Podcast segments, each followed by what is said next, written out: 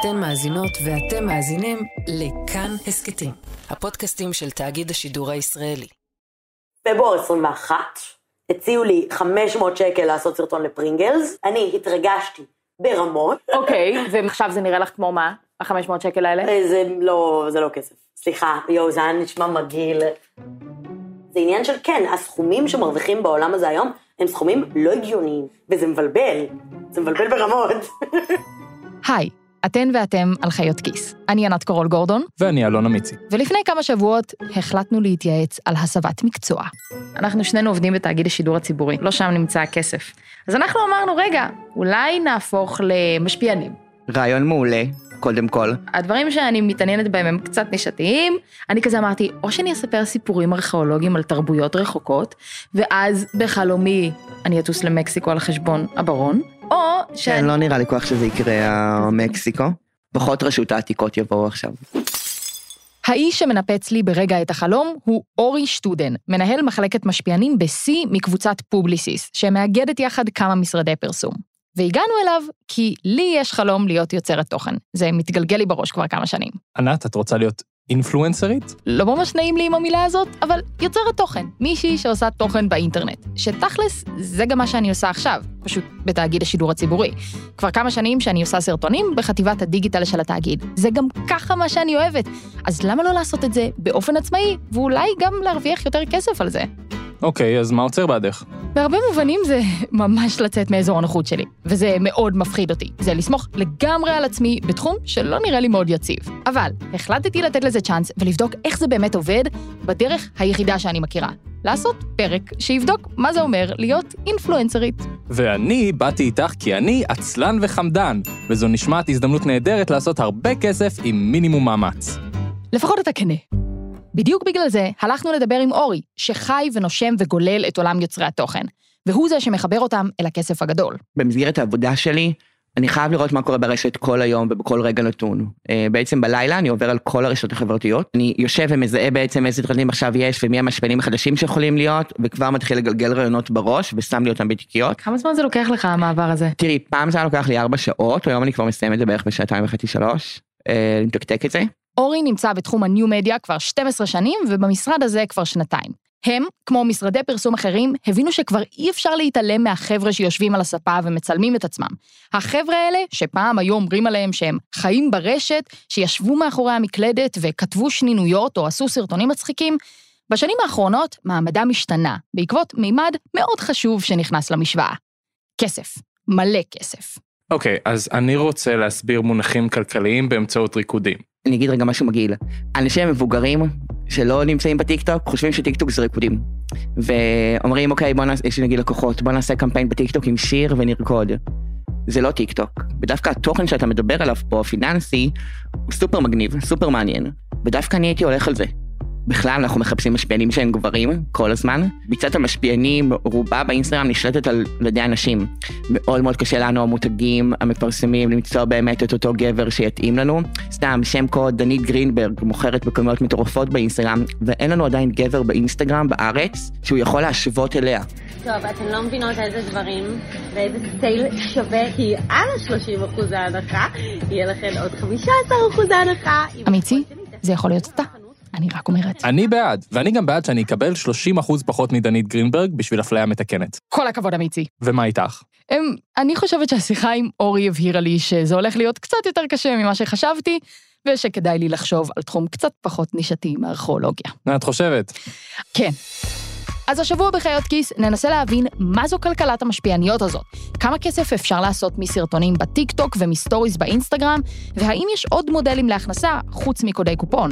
ננסה להבין גם למי זה מתאים, מה המחירים שצריכים לשלם בדרך, והאם זו הפעם האחרונה שתשמעו אותנו כאן, כי אנחנו בדרך הבטוחה להצלחה מטורפת.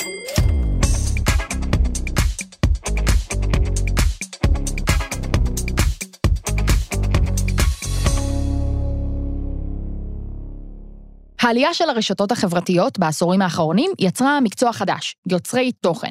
הבומרים בינינו נוטים לזלזל בהם. מה, גם אני יכול לכתוב דברים או לצלם את החיים שלי ולהיות יוצר תוכן ולקבל קמפיינים. ובעוד אני מוקפת באנשים, בעיקר גברים האמת באופן סטריאוטיפי, שמסתכלים על התעשייה הזו מהצד וחושבים שהיא סכם או איזו תרמית פירמידה, אני רואה כאן משהו אחר. כולם חושבים שמשפיענים זה משהו נורא נורא חדש וחדשני וקרה בשנים האחרונות, אבל לא. משפיענים היו פה מאז ומעולם. המשפיענית הראשונה בארץ, את יודעת מי זאת? מי? הייתה? גימל יפית, זיכרונה לברכה. אל תקנו, פשוט תקנו. נקודה.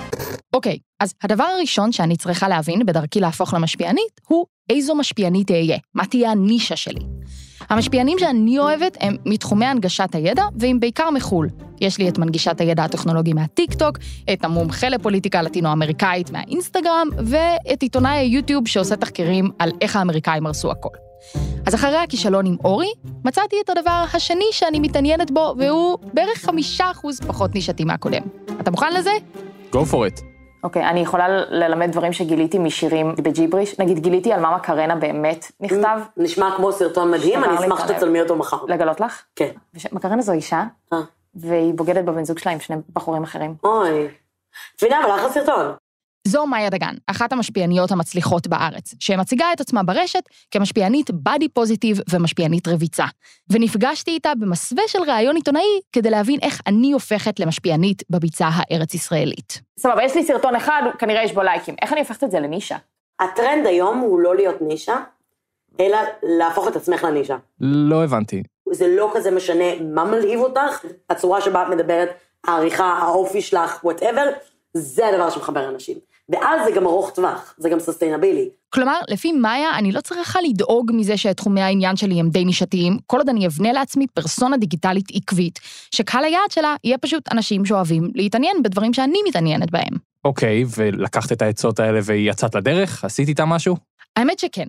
בערב, אחרי שנפגשתי עם מאיה, חזרתי הביתה גמורה מעייפות, רק רוצה להתפנן מול הטלוויזיה, אבל הודעתי לבן זוג שהוא יכול לחפש אותי כי אני כוכבת אינסטגרם בהתהוות. והעליתי סרטון. על מקרנה, בלי להשקיע מלא שעות בתחקור מעמיק ולוודא שזה יצא טוב ולערוך ברוח של מאיה. פשוט להוציא את זה מהסיסטם ולראות מה קורה. ועכשיו כשהבנתי את המילים בספרדית, אני אשים לכם אותו פה, זה פשוט ממתק. ואיך היו התגובות? האמת, התגובות היו ממש סבבה, כמה עוקבים שלי דרשו עוד. אבל להגיד לך שזה קרה? לא.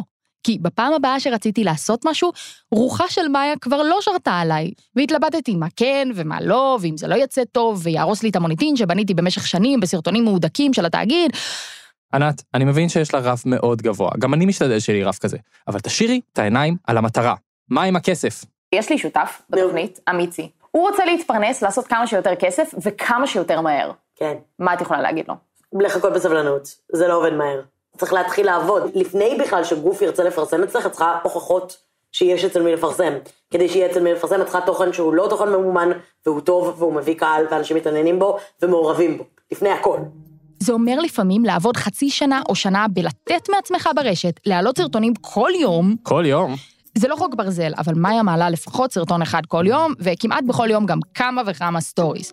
ואת כל זה לעשות כשלפעמים אף אחד לא צופה, בלי לדעת מה תהיה התוצאה.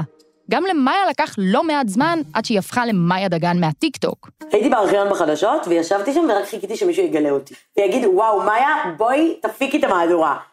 עכשיו, אף אחד לא עשה את זה, obviously, כי למה שהם יעשו את זה? כי העולם לא עובד ככה.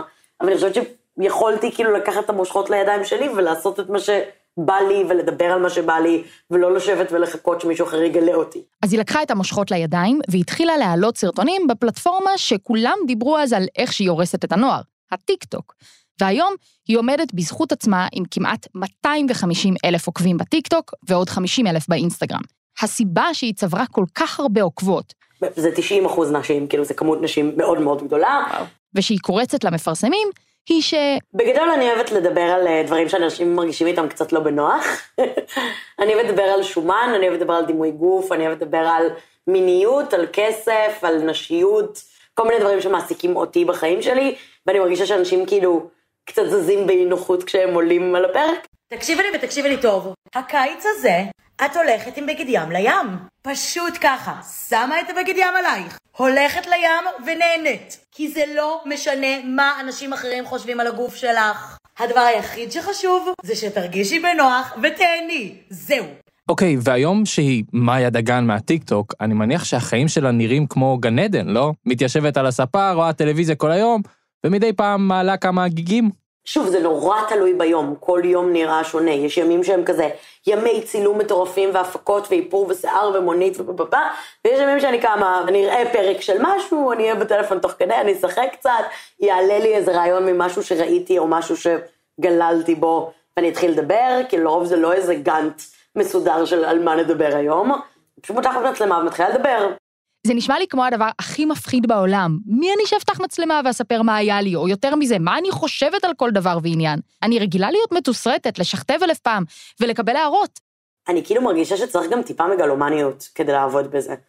כאילו, אני מאוד אוהבת עצמי.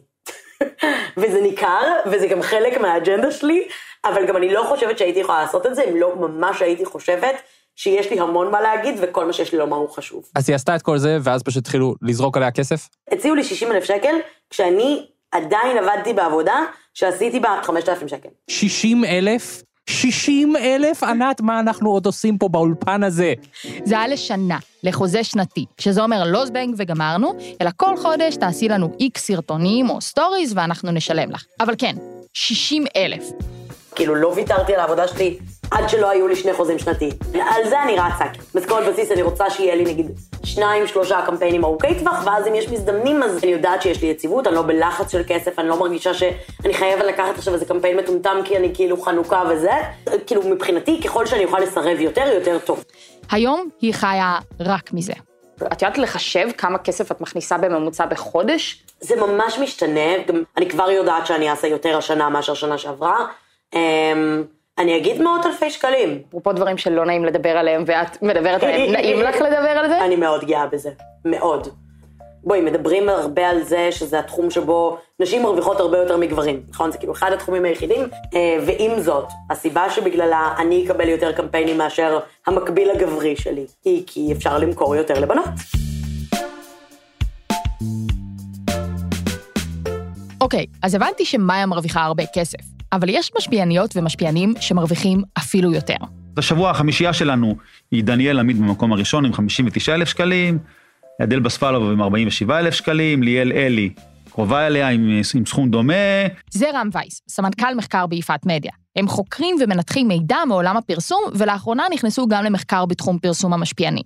המספרים שהוא נתן לי זה הסכום הממוצע שהמשפיעניות הגדולות בארץ הרוויחו מקמפיינים בשבוע שבו דיברנו. מדובר באלמנט שהוא יחסית חדש, וכל מה שקשור לכימות מספרי שלו, הוא מאוד מאוד מאתגר. כלומר, יותר מהרגיל. למה הוא מאתגר? זה תחום שהוא לגמרי פרוץ. כוחות השוק רואים אותם בצורה המיטבית. וזה גם אומר שהסכומים שרם נוקב בפניי הם הערכה וחישובים סטטיסטיים בהתאם להרבה פרמטרים, ולא מידע מדויק. שאלתי את רם כמה ירוויחו משפיעניות לקמפיין בודד, סרטון או פעימת סטוריז, שזה שלושה או ארבעה סטוריז. משפיען או משפיענית עם 30 אלף עוקבים, השכר יהיה בסביבות 2,500 שקל. זה כמובן תלוי, זה יכול לקפוץ יותר, אם ה engagement שלו הוא גדול יותר, אם הוא יותר נחשק בעיני מפרסמים, אם משפיענים אחרים עוקבים על אחריו וכולי. אם אנחנו קופצים כבר ל-100 אלף עוקבים, אנחנו מדברים על כבר קצת יותר מפי 2, אזור 5,300 אה, ש"ח. אם אנחנו מגיעים ל-200 אלף עוקבים, אנחנו אה, כבר מדברים על 10,000 ש"ח. אם אנחנו מדברים על חצי מיליון עוקבים, אז אנחנו כבר יכולים להגיע לסכומים שיכולים להגיע לפעמים אולי ל-20 אה, ש"ח. אלה סכומים משוערים כי אין מחירון, הכל מאוד אינדיבידואלי, תלוי במשפיענית, בהצלחה שלה במכירות בקמפיינים קודמים, וגם בכמה היא מתאימה למוצר הספציפי הזה. נגיד, אם אתה אמיתי תממש את הקריירה שלך כמשפיען, כנראה שתהיה מאוד נחשק בקמפיינים לבנקים. אה, זה לא נשמע לי הדבר הכי אתי בעולם. אני לא יודעת מי זו אתי, אני רק אומרת שאם תעלה על הגל ותעבוד ממש קשה ותצבור עוקבים, תוכל להצטרף לנבחרת די מצומצמת של אנשים שאשכרה עושים מזה כסף. פה בארץ, ביצת המשפיענים בישראל מונה גג 200 איש, לא יותר. 200 איש? זהו. לא כל משפיען הוא משפיען שאתה תעבוד איתו עכשיו ושהוא יעשה לך דברים. בואו, כמה דנית גרינברג ומעיין אדם אתם מכירים? לפרסום דרך משפיענים יש כמה יתרונות מובהקים בניגוד לפרסום בטלוויזיה או בשלטי חוצות. קודם כל, הוא מאוד מדיד. אם מישהי עושה קוד קופון, אפשר לבדוק בדיוק כמה אנשים צפו בסטורי, כמה מתוכם לחצו עליו וכמה קנו. לפי נתונים של חברת Humans, שהם סטארט-אפ ישראלי עם מערכת איסוף דאטה לפרסום של יוצרי תוכן, אחוז ההמרה הממוצע הוא 8.6 אחוזים. שזה אומר? כמה מתוך האנשים שלחצו על הלינק מהסטורי, אשכרה קנו את המוצר. זה מאוד משתנה בין משפיענית למשפיענית. יש כאלו שעומדות על 5% ואחרות על 12%. יש עכשיו באוויר פרסומת של רנואר. רנואר מחזיקה ארבעה פרזנטורים מאוד מאוד גדולים, הכי מוכרים בארץ, ודנית גרינברג, והיא לא הפרזנטורית, אבל שתבינו, רנואר עשו לפני שנה קולקציית נעליים יחד עם דנית גרינברג, אוקיי? עכשיו אתה אומר רנואר, יש לכם את רן דנקר, יש לכם את יעל שלביה, למה איתה לא עשיתם קולקציות? כי הם לא ימכרו. מי שימכור זה אותה דנית גרינברג, אוקיי? וזה הכוח שלה. ויש למשפיענים עוד יתרון משמעותי, זה הרבה הרבה יותר זול. יצרני תוכן זה אדם שיודע לבד לעשות A to Z, לצלם ולהפיק ולערוך ולביים והכל, והוא לא צריך עכשיו יום צילום עם הפקה מלאה. רק שתבינו, הפקת beauty של יום צילום של fashion מתחילה ב-35 אלף שקלים. רק לצוות ה beauty, כן? בלי לדבר על תשלום לפרזנטור. אני לא זז לשום מקום בלי צוות הביוטי שלי. לא חשבתי אחרת. היופי הוא שהמשפיענים גורפים את כל הכסף לעצמם. אולי אולי הם מתחלקים עם הסוכן או הסוכנת שלהם, ובמקרה שלך, עם איזה איש ביוטי. ואלה נשמעים כמו מספרים מטורפים אם מחשבים את הכסף לשעה עבודה על קמפיין. אבל תחשוב כמה עבודה הם עושים בלי לגזור עליה קופון באופן מיידי. זה נראה כמו רק להעלות סטורי, ובסוף יש המון דברים שעומדים מאחורי זה. יש א', את לצבור קהל. השנים שבהם עשיתי את זה בלי להרוויח שקל. כמה שבהם- זמן? כאילו עשיתי פה איזושהי השקעה של כאילו זמן אמצעים, קצת כמו לימודים נגיד, וגם יש פה המון מורכבות, גם ברמת ה... איך להמציא את עצמך מחדש כל פעם, איך להביא רעיונות חדשים, איך לגרום לאנשים להאמין לך, לקנות ממך, לשמור על איזושהי מערכת יחסים. אני שלוש שעות ביום בממוצע עונה להודעות. באמת? כן. אז בעצם, מאיה וכל יוצרות התוכן עובדות בהתחלה לבסס את עצמן, על לבנות קשר עם הקהל, ואז, ברגע שיש קשר, הן הולכות ופודות את ההערכה של המעריצים שלהן בבנק, כמו צ'ק. כרגע, כמו שהמודל עובד היום, הלקוחות שלי הם חברות, המוצר שלי הוא הקהל שלי. והתוכן שלי. בסוף אני את הכסף שלי מקבלת מחברות מסחריות שרוצות לפרסם אצלי. המוצר שאני מוכרת זה שטח פרסום. זה שטח פרסום בעיניי שהוא גם מאוד ממוקד. זאת אומרת, אני יודעת להגיד שזה נשים, לרוב מגילאי, לא יודעת, 13 עד 35, אה, לרוב הם, הם יגדירו את עצמן כפמיניסטיות או אקטיביסטיות באיזשהו תחום. זה קצת דומה לפרסומות שצצות לנו בפייסבוק או בגוגל, שמנסות לכוון לתחומי העניין שלנו. נגיד שאתה מחפש שואב אבק בגוגל, ואז מקבל מלא פרסומות של שואב אבק בכל מקום. כן, לפעמים אני בכוונה מנסה לחפש דברים שלא בא לי כדי לעבוד על האלגוריתם.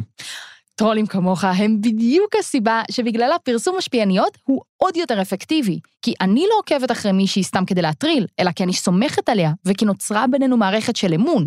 אם אני אוהבת נגיד את האוכל שמישהי מכינה או את הסטייל שלה, אז אני גם רוצה לקנות את מה שהיא קונה. ואז היא לא רק תביא לי לינק של הבגד שלה, אלא היא גם תציע לי איך ללבוש אותו. ואני אאמין לה, כי אני מרגישה שאני מכירה אותה, שהיא לא עושה את זה רק כי שילמו לה. בואי, תחתוני מחזור אני יכולה לבוא ולהגיד, אני חושבת שזה מוצר בסיס שכל אישה צריכה נקודה. בלי קשר לקמפיין, לכלום, לא משנה של איזה חברה, לא מעניין אותי, תקנו בפריימרק. שבואי, עכשיו אני יכולה למכור לך תחתוני מחזור מאוד בקלות. עם התשוקה הזאת. אבל אין לי את התשוקה הזאת לרוב המוצרים. באמת, ראיתי את הסטוריז של מאיה מוכרת תחתוני מחזור, וזו הייתה גאונות שיווקית. וזה חלק ניכר מלהיות יוצרת תוכן בישראל במודל הנוכחי. להיות לא רק יוצרת תוכן, גם אשת קריאייטיב ואשת שיווק מוצלחת. עכשיו, אין לי בעיה ליצור תוכן, אבל להיות עכשיו גם אשת פרסום, זה כבר סיפור אחר. אוקיי, בואי נעשה ככה, נעשה מבחן. תנסי למכור לי אורז, כמו שמאיה דגן מוכרת תחתונים. אני מוכנה. יאללה, תתחילי עם סיפור אישי. כשהייתי במזרח, הבנתי שכל מה שחשבתי על איך ארוחות צהריים אמורות להיראות, הוא לא הכרח, כן? שהמרק ירקות שסבתא הייתה מכינה לי בילדות כל יום, גם בקיץ, הוא לא חובה, כנ"ל העוף המכובס. ועכשיו, תוסיפי קונפליקט בר הזדהות. אז אה, כן, קצת, בהתחלה לא הבנתי כזה, למה לא כולם אוכלים שם פשוט קורנפלקס? אבל מרגע ששברתי את המחסום ואכלתי לראשונה אורז לארוחת בוקר, החיים שלי השתנו. זה משהו שאני יכולה לאכול בכל יום, בכל שעה. ועכשיו, קריאה לפעולה. אז אני באמת ממליצה לתת לזה צ'אנס. זה נשמע אולי מגעיל בהתחלה, אבל זה יכול לשנות לכם את החיים, וזה בטח יותר בריא מקורנפלקס. אז הקוד קופון שלי זה ענת 10, ובאמת, פשוט תנסו ותכתבו לי אחר כך מה חשבתם. אוקיי, איך זה הרגיש? האמת, זה הרגיש מדהים. אבל לא נראה לי שנועדתי להיות אשת שיווק, כי בדרך כלל, כשאנחנו לא ככה באולפן עושים אילוסטרציה, אני די סובלת מזה. לא כל משפיען עם מלא עוקבים יודע למכור, אוקיי? זה רק משפיענים שיש להם תקשורת דו-סטרית עם הקהל שלהם. עיין ערך אה, מעיין אדם, הן רושמות לה גם אה, שאלות והיא עונה להם, ויותר מזה, היא גם נפגשת איתם מחוץ לרשת החברתית. זאת אומרת, מעיין סגרה ארבע פעמים ברצף את היכל התרבות תל אביב, ריטה הייתה משתוקקת לעשות את זה. ככל שהתחום הזה מתקדם, נוצרות עוד שיטות לעשיית כסף. מה שיותר. נהדר זה דווקא אפיליאציה, שלשם התחום הזה הולך. אפיליאציה בעצם זה אומר אה, תשלום על פי מכירות. אם אני אותו משפיען ואני בא עכשיו למכור לך את הטוש הזה, אוקיי? ואומר לך, כנס ללינק, תקנה אותו המחיר מעולה, זה נחמד. זה ה basic. אבל, אם תכניס את הקוד קופון שלי וגם תהנה מ-10% הנחה, כי באת דרך ה user שלי, אני אקבל גם 10% מהמכירות. עכשיו, בכוח שלך כמשפיען, אתה מבין שאם תעלה סטורי אחד של הטוש המגניב הזה, כנראה שלא תמכור במיליון שקל, אוקיי? אתה צריך לעשות כמה וכמה סרטונים, ואז המותגים עצמם עוד יותר נהנים מעוד כפול פיסות תוכן ממה שהם ציפו לקבל. הם נותנים לך dashboard, שבו את יכולה לראות כמה מכרת בכל רגע נתון. אוקיי. סבבה? שאת יכולה לראות, נגיד מכרת עד כה ב-350 שקלים. ואז את אומרת, אוי לא, הם שילמו לי 2,000 שקל. אני מכרתי רק ב-350, אוי ואבוי. ואז מעלה עוד סטורי ועוד סטורי ועוד סטורי ועוד סרטון ועוד זה ועוד כדאי לכם. ואז נכנס ללופ לא טוב, של לנסות לגרום לאנשים לקנות גם כשהם לא רוצים לקנות, גם כשאת לא רוצה שהם יקנו, סתם כי את מרגישה לא טוב עם עצמך שלא מכרת מספיק. אבל הדרך הכי רווחית של משפיענים לעשות כסף היא לייצר private label, מותג משלהם, אה, ואנחנו רואים את הדבר הזה הולך וגדל. דני גרינברג מוכרת לנו אה, ספרי אלכוהול, אה, אלין כהן מוציאה גם איפור, סטר מזוריה עזרן הוציאה פנס בכיסוי לטלפון, ממותג רק שלה. שזה אני מאוד מקנאה בזה, אני לא יודעת לעשות, זה נראה איזה לי נורא מוצר קשה. היית רוצה שיהיה לך?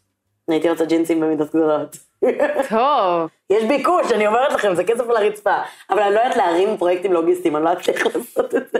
וואלה מעניין, הייתי בטוח שזו תעשייה של רק קודי קופון, ובתכלס מסתבר שזה הרבה יותר מזה, שהמשפיענים ממש הופכים לעסק עצמאי עם מותג על שמם. כן, וזה גם אולי מתחבר לביקורת שנשמעה בתקופה האחרונה סביב כל קודי הקופון. קוראת לעצמך משפיענית, איפה אתם? איפה אתם בזמן אמת? חוץ מלזיין לאנשים את הארנק. רק קודי קופון. אתם מוכרניות הכי זולות, אתם לא משפיעניות. זאת דורין אטיאס, מבקרת אופנה וסטייליסטית וגם משפיענית, שלפני כמה חודשים זעמה על הניתוק של המשפיעניות מכל מה שקורה במדינה. אני מרגישה שאנחנו על סף אה, של אנשים מתחילים מאס. מהתרבות הזאת של חוסר פרופורציות בין תוכן ממומן לתוכן אורגני. אני חושבת שמתגעגעים לסיבה שבגללה התחלת לעקוב אחרי מישהו. כאילו בסוף אני מבינה את, את לא לרצות שיהיו כל כך הרבה פרסומות, אבל גם מותר לכם פשוט להוריד עוקב. בחו"ל, הסלידה הזאת כבר הפכה לטרנד של ממש בטיקטוק, איך לא? זה נקרא de-influencing, אנטי-השפעה. משפיענים שמציגים מוצרים ויראליים, ואז קוראים לא לקנות אותם, כי אתם לא באמת צריכים. וגם סרטונים שמתלבשים על מפורסמים מסוימים ומפקפקים באמינות ההמלצות שלהם. לארץ זה עדיין לא הגיע בקנה מידה כזה, אבל זה לא אומר שזה לא מעסיק את המשפיעניות. בואי, יש לי בעיות, אה, וזה אישו שלי עם עצמי על אובר צריכה וכזה לגרום לאנשים לקנות דברים שהם לא צריכים, ולקנות הרבה יותר מדי בכסף שאין להם, כאילו, יש לי דילמות מוסריות עם התחום שבו אני עובדת. אז מבחינתי אני מנסה לעשות הכל בעיקר כדי להשתיק את המצפון שלי יותר מהכל. זה כדי שאני ארגיש בנוח ואשן טוב בלילה ולא תכאב לי הבטן, כאילו. בנקודה הזו, קצת הרגשתי ייאוש מכל התחום הזה. הוא יותר ויותר מרגיש לי, ממוסחר. אולי, בעיקר כיוון שהפוקוס כאן מתחיל מחלום ליצור תוכן בלי שום גוף מאחוריי, רק להשתמש בפרסומות בשביל פרנסה. אבל מהשיחות שעשיתי, נראה לי שברגע שזה נהיה רציני, לא סתם תחביב, אלא עבודה של ממש, התוכן נהיה תוצר לוואי של הדבר העיקרי, שהוא למכור ולמכור ולמכור. אני לא מבין מה הבעיה פה, זה נשמע לי נהדר. לי זה היה קצת קשה. ואז פגשתי את דני. כן, אני אומר בפה מלא, תמסחרתי, אני רוצה להרוויח כסף. המנטרה שלי היא כזו, אני אוהב משפיען, אני רואה שהוא עושה פרסומת, שהוא מרוויח עליה הרבה כסף, אני מבסוט, כי זה אומר שהוא מצליח. ככל שהוא יצליח יותר, אני אקבל יותר מהמוצר שאני אוהב. זה דני בולר, שמוכר בטיקטוק בתור המורה דני, או אסק דני, עם כמעט 200 אלף עוקבים, רובם בני נוער. צעירים 15 עד 20, והוא בן, שאומר שבטח הוא עושה ארגזים של כסף, בטוח יותר ממשכורת של מורה. אז איך הוא הגיע לשם? סיפור כזה, התחילה הקורונה, התחלנו ללמד אה, את התלמידים, אני מורה למתמטיקה, התחלנו ללמד בזום. לא הלך טוב. ואז אמרתי, אני אכין לתלמידים שלי מצגות מתמטיקה, נשים אותם ביוטיוב, משהו מושקע כזה רציני, ואז ידידה שלי אמרה לי, תפרסם את הסרטונים שלך בטיקטוק. כי כל הילדים נמצאים שם. אני חשבתי שטיקטוק זה רק אה, ריקודים וחתולים. אני מודה בפה מלא, זלזלתי בזה מאוד לפני שנכנסתי לזה, אבל חשבתי את זה מבורות, אני פשוט לא ידעתי. זו עבודה קשה, שדורשת הרבה, הרבה זמן והרבה חוסן נפשי. הוא העלה סרטונים מתמטיים עד שנולד לו ילד, ו... ונגמר לי זמן להכין אה, סרטונים. אז אמרתי, טוב, מה, לא נעשה יותר כלום? בואו סתם נשב מול המצלמה באיכות על הפנים. התחלתי לדבר על אבולוציה, כי זה הנושא הראשון שעלה לי לראש, אחד האהובים עליי. סרטונים של דקה, סתם מסביר ברמה יחסית שטחית, וראיתי שאנשים אוהבים את זה, מתחילים לשאול אותי שאלות. ובתכלס זה מה שאני עושה עד היום, שואלים אותי שאלות ואני מסביר דברים. איך לעצבן מכחישי מדע? המדריך המלא. קודם כל, תגידו את המשפט, פעם לפני מיליוני שנים, זהו, לא צריך יותר מזה. זה מספיק בשביל לדגדג להם את האגו והם יהיו חייבים להגיב. בערוץ הטיקטוק שלו הוא מסביר לקהל הולך וגדל של בני נוער איך באמת נראות טיפות גשם, למה צבע דוהה בשמש, או למה צריך קרם הגנה אם האנושות שרדה במשך מאות אלפי שנים בלעדיו, וגם מדבר איתם על פוליטיקה. והלו"ז של דני, בניגוד למאיה, מנוהל על הדקה.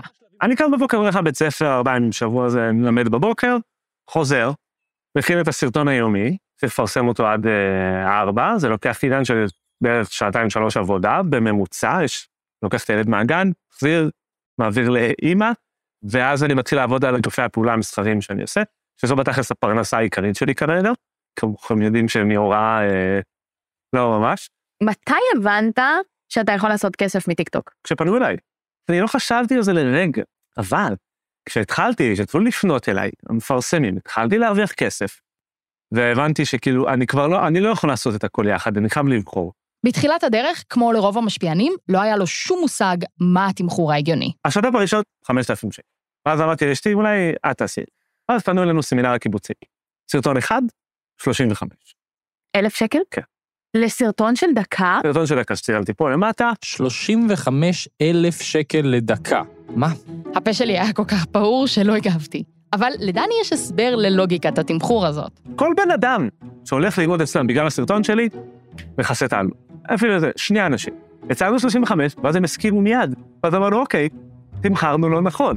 אלה נשמעים אולי כמו מחירים מטורפים, ודני אמר לי שלרוב הסכומים שהוא סוגר עליהם הרבה יותר נמוכים, אבל בעיניו זה עומד להשתנות. אני חושב שהתמחור הזה, לא רק אצלי, אצל כל המשפיענים שבסופו של דבר דיברתי איתם, נמוך מדי. אני מורה למתמטיקה, יש לי נוסחאות בראש. אני מציע ללקוח באפס השקעה. אני מציע לו 200 אלף צופים לפרסומת שלו. זה יותר מכל מה שהוא היה מצליח להשיג בטלוויזיה, בטח שבעיתון, זה שווה הרבה יותר מבין 5 ל-10, הרבה יותר. דני עושה את התוכן הכי קרוב למה שאני הייתי רוצה לעשות, וזה מדהים בעיניי שהוא מצליח כל כך בלי להעלות סטוריז עם החיים האישיים שלו, רק עם סרטון לימודי אחד בכל יום. כן, אבל זה עדיין סרטון בכל יום. אני לא מבין איך הוא מעלה סרטונים בקצב הזה ועדיין מצליח לשמור על תחקיר ואיכות וכל הדברים האלה. גם אני לא. אבל זה קורה. ובניגוד להרבה עמודים ששטופים בקודי קופון, דני הגדיר לעצמו לעשות קמפיין מסחרי רק פעם אחת בעשרה סרטונים. אני חייב בתור אחד שהערוץ שלו זה הסברה של דברים, משדר אמינות, אני לא יכול להפוך את הערוץ שלי לערוץ מסחרי, אני חייב לשמור פה על איזשהו איזון. לא תמיד זה אפשר, ולא תמיד אני מסכים לעשות שיתופי פעולה בגלל הסיבה הזו, אבל זהו, אם את רוצה לעשות תוכן, אה, להיות משפיענית בתשלום, את צריכה לדעת שאת הולכת להגיד מילים שלפעמים מישהו יכניס לך לפה. זה לא, לא תמיד פשוט וזה לא תמיד נעים. וחלק מאיך שדני רואה את התפקיד שלו כמשפיען חינוכי, זה גם בלהציב גבולות. היה לי קמפיין מסחרי פעם אחת, עם גוף תקשורת מאוד גדול בארץ, משהו מאוד חינוכי, זה היה נהדר.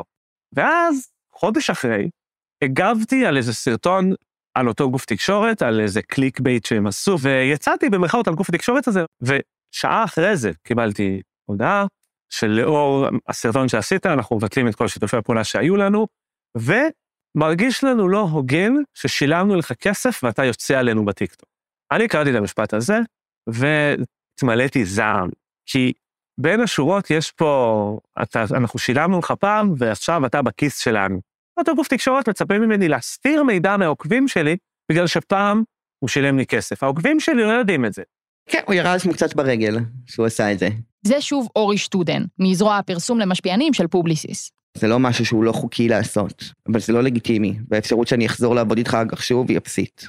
יצא לכם אי פעם לחתוך קשר עם אה, משפיען או משפיענית? כן, המון דברים. אנחנו מחליטים לוותר קשר על משפיען כזה או אחר, מתי שהוא מעלה פוסט בלי לשלוח אותו קודם לאישור. אני יכול להגיד לך שהיו משפיענים שעשו קמפיינים והחליטו שהם לא שולחים צפיות, את הצפיות בסטורי שלהם אחרי.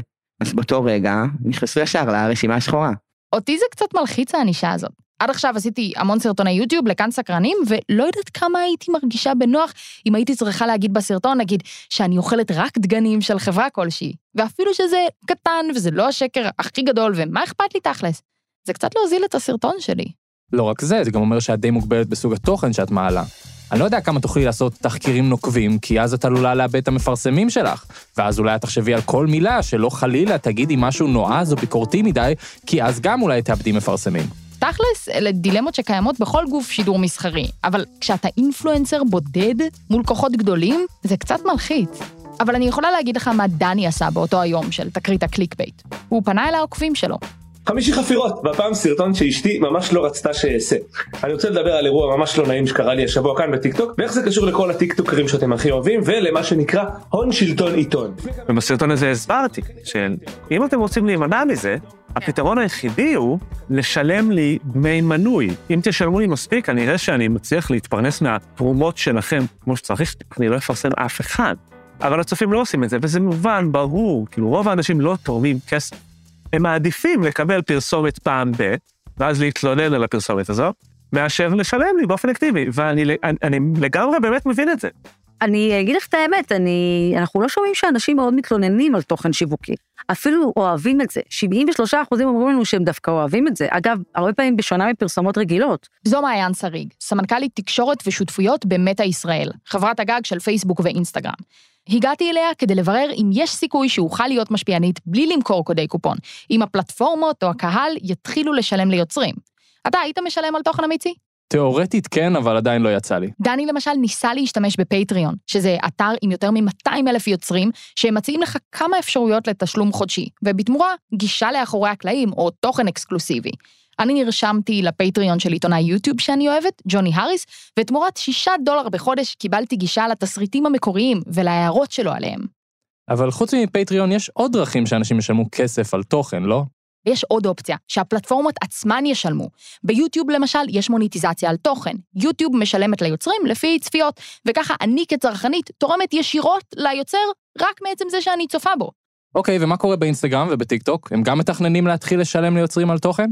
בארץ עדיין אין אפשרות כזאת, אבל בחו"ל זה מתחיל להשתנות. אז יש לנו בעצם את התוכנית subscription שהתחילה בארצות הברית, ונמצאת עכשיו בטסט, ובינתיים זה הולך ממש ממש טוב. זאת שוב מעיין שריג ממטא. מה זה רגע מודל subscription? זה מודל שבו אנשים יוכלו לשלם ליוצר תוכן ולהיות מינויים שלו ולקבל תוכן ייעודי שהוא יוצר רק עבורם. כלומר, שני מיליון אנשים כבר חברים בתוכנית המנויים הזו. אני יכולה אבל להצטרף אליה כרגע? עכשיו לא, כי את לא בארצות הברית. בדרך כלל איך זה עובד, אנחנו רואים שטסט עובד בארצות הברית, אנחנו מרחיבים לעוד מדינות, אירופה, וזה, בסוף זה גם מגיע אלינו. כלומר, גם הפלטפורמות מבינות עכשיו שצריך לייצר עוד מודלים לרווח. נכון, בטיקטוק השיקו במרץ תוכנית פרימיום בשם טיקטוק Series, כך שיוצרים יכולים ליצור בנוסף לתוכן הרגיל שלהם תוכן אקסקלוסיבי בפורמט ארוך, שיהיה זמין רק למי שישלמו, והם טוענים שהיא תגיע גם לארץ בחודשים הקרובים. מעניין יהיה לראות אם זה באמת יקרה ובקנה מידה רחב. אבל לפי מעיין, אנחנו נמצאים כל כך בתחילת הדרך של התעשייה הזאת, שאין לנו באמת שום מושג לאן היא עוד תגיע.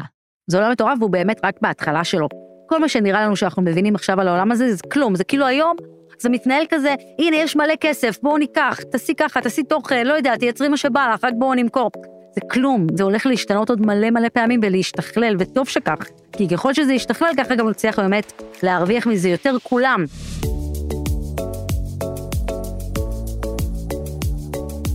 אני חייב להגיד שאחד הדברים שעולים לי מכל מה ששמענו, זה שזה נשמע כמו תחום מאוד לא יציב.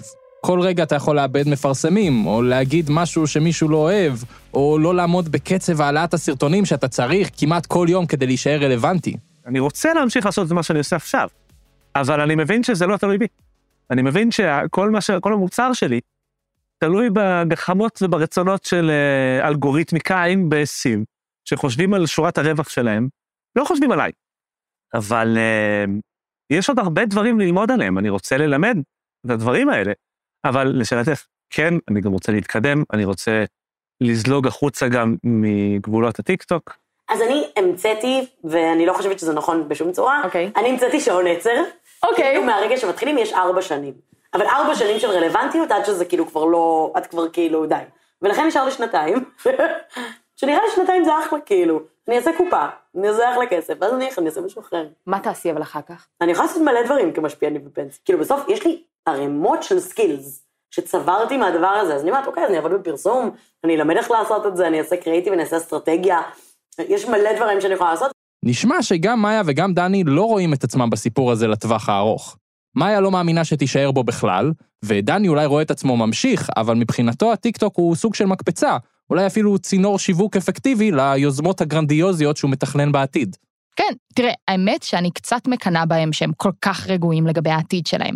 וגם, אני מרגישה שהם ממש קלטו את השוק החדש הזה, הבינו איך להיות אינפלואנסרים, גם לספק לי ערך אמיתי וגם להתפרנס. ומה איתך? את הולכת על זה? את הולכת לעשות אקזיט לעולם שכולו לייקים וקליקים? האמת שאני לא בטוחה שזה ממש בשבילי.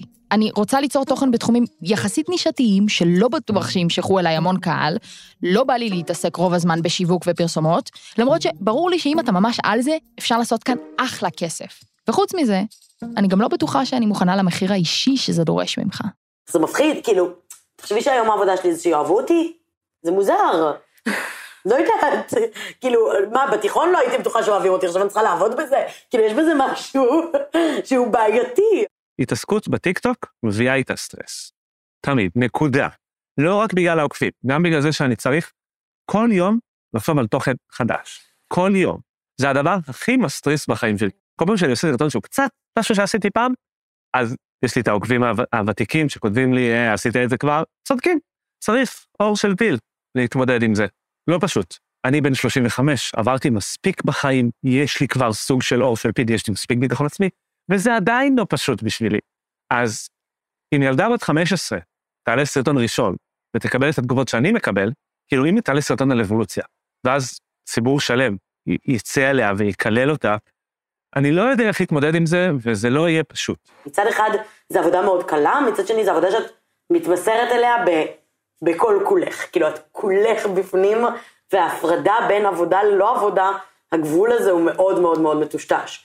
הטוטליות הזאת היא מחיר שקל להתעלם ממנו כשמסתכלים על הזוהר, אבל להיות משפיענית אומר להפוך את כל החיים שלך למוצר.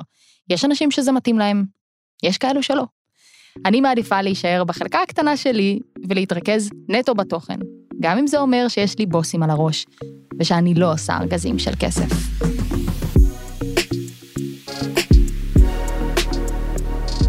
אתן ואתם האזנתם לחיות כיס. תודה רבה לעורך חיות כיס, תומר מיכלזון. עורך הסאונד שלנו הוא אסף רפפורט, וטכנאית הסאונד היא חן עוז. עורך כאן הסכתים הוא ניר גורלי. החברים הנוספים במערכת חיות כיס הם שאול אמסטרדמסקי וצליל אברהם. המפיקה שלנו היא לי צדוק, והמתמחים שלנו הם רותם רפאל ואיתי ניקסון. תודה גם לרחל שלו. כל הפרקים שלנו זמינים בכל יישומוני ההסכתים ובאתר כאן. לכו להאזין עכשיו. אני אלון אמיצי. אני ענת קורול גורדון, ותודה רבה שהאזנתם.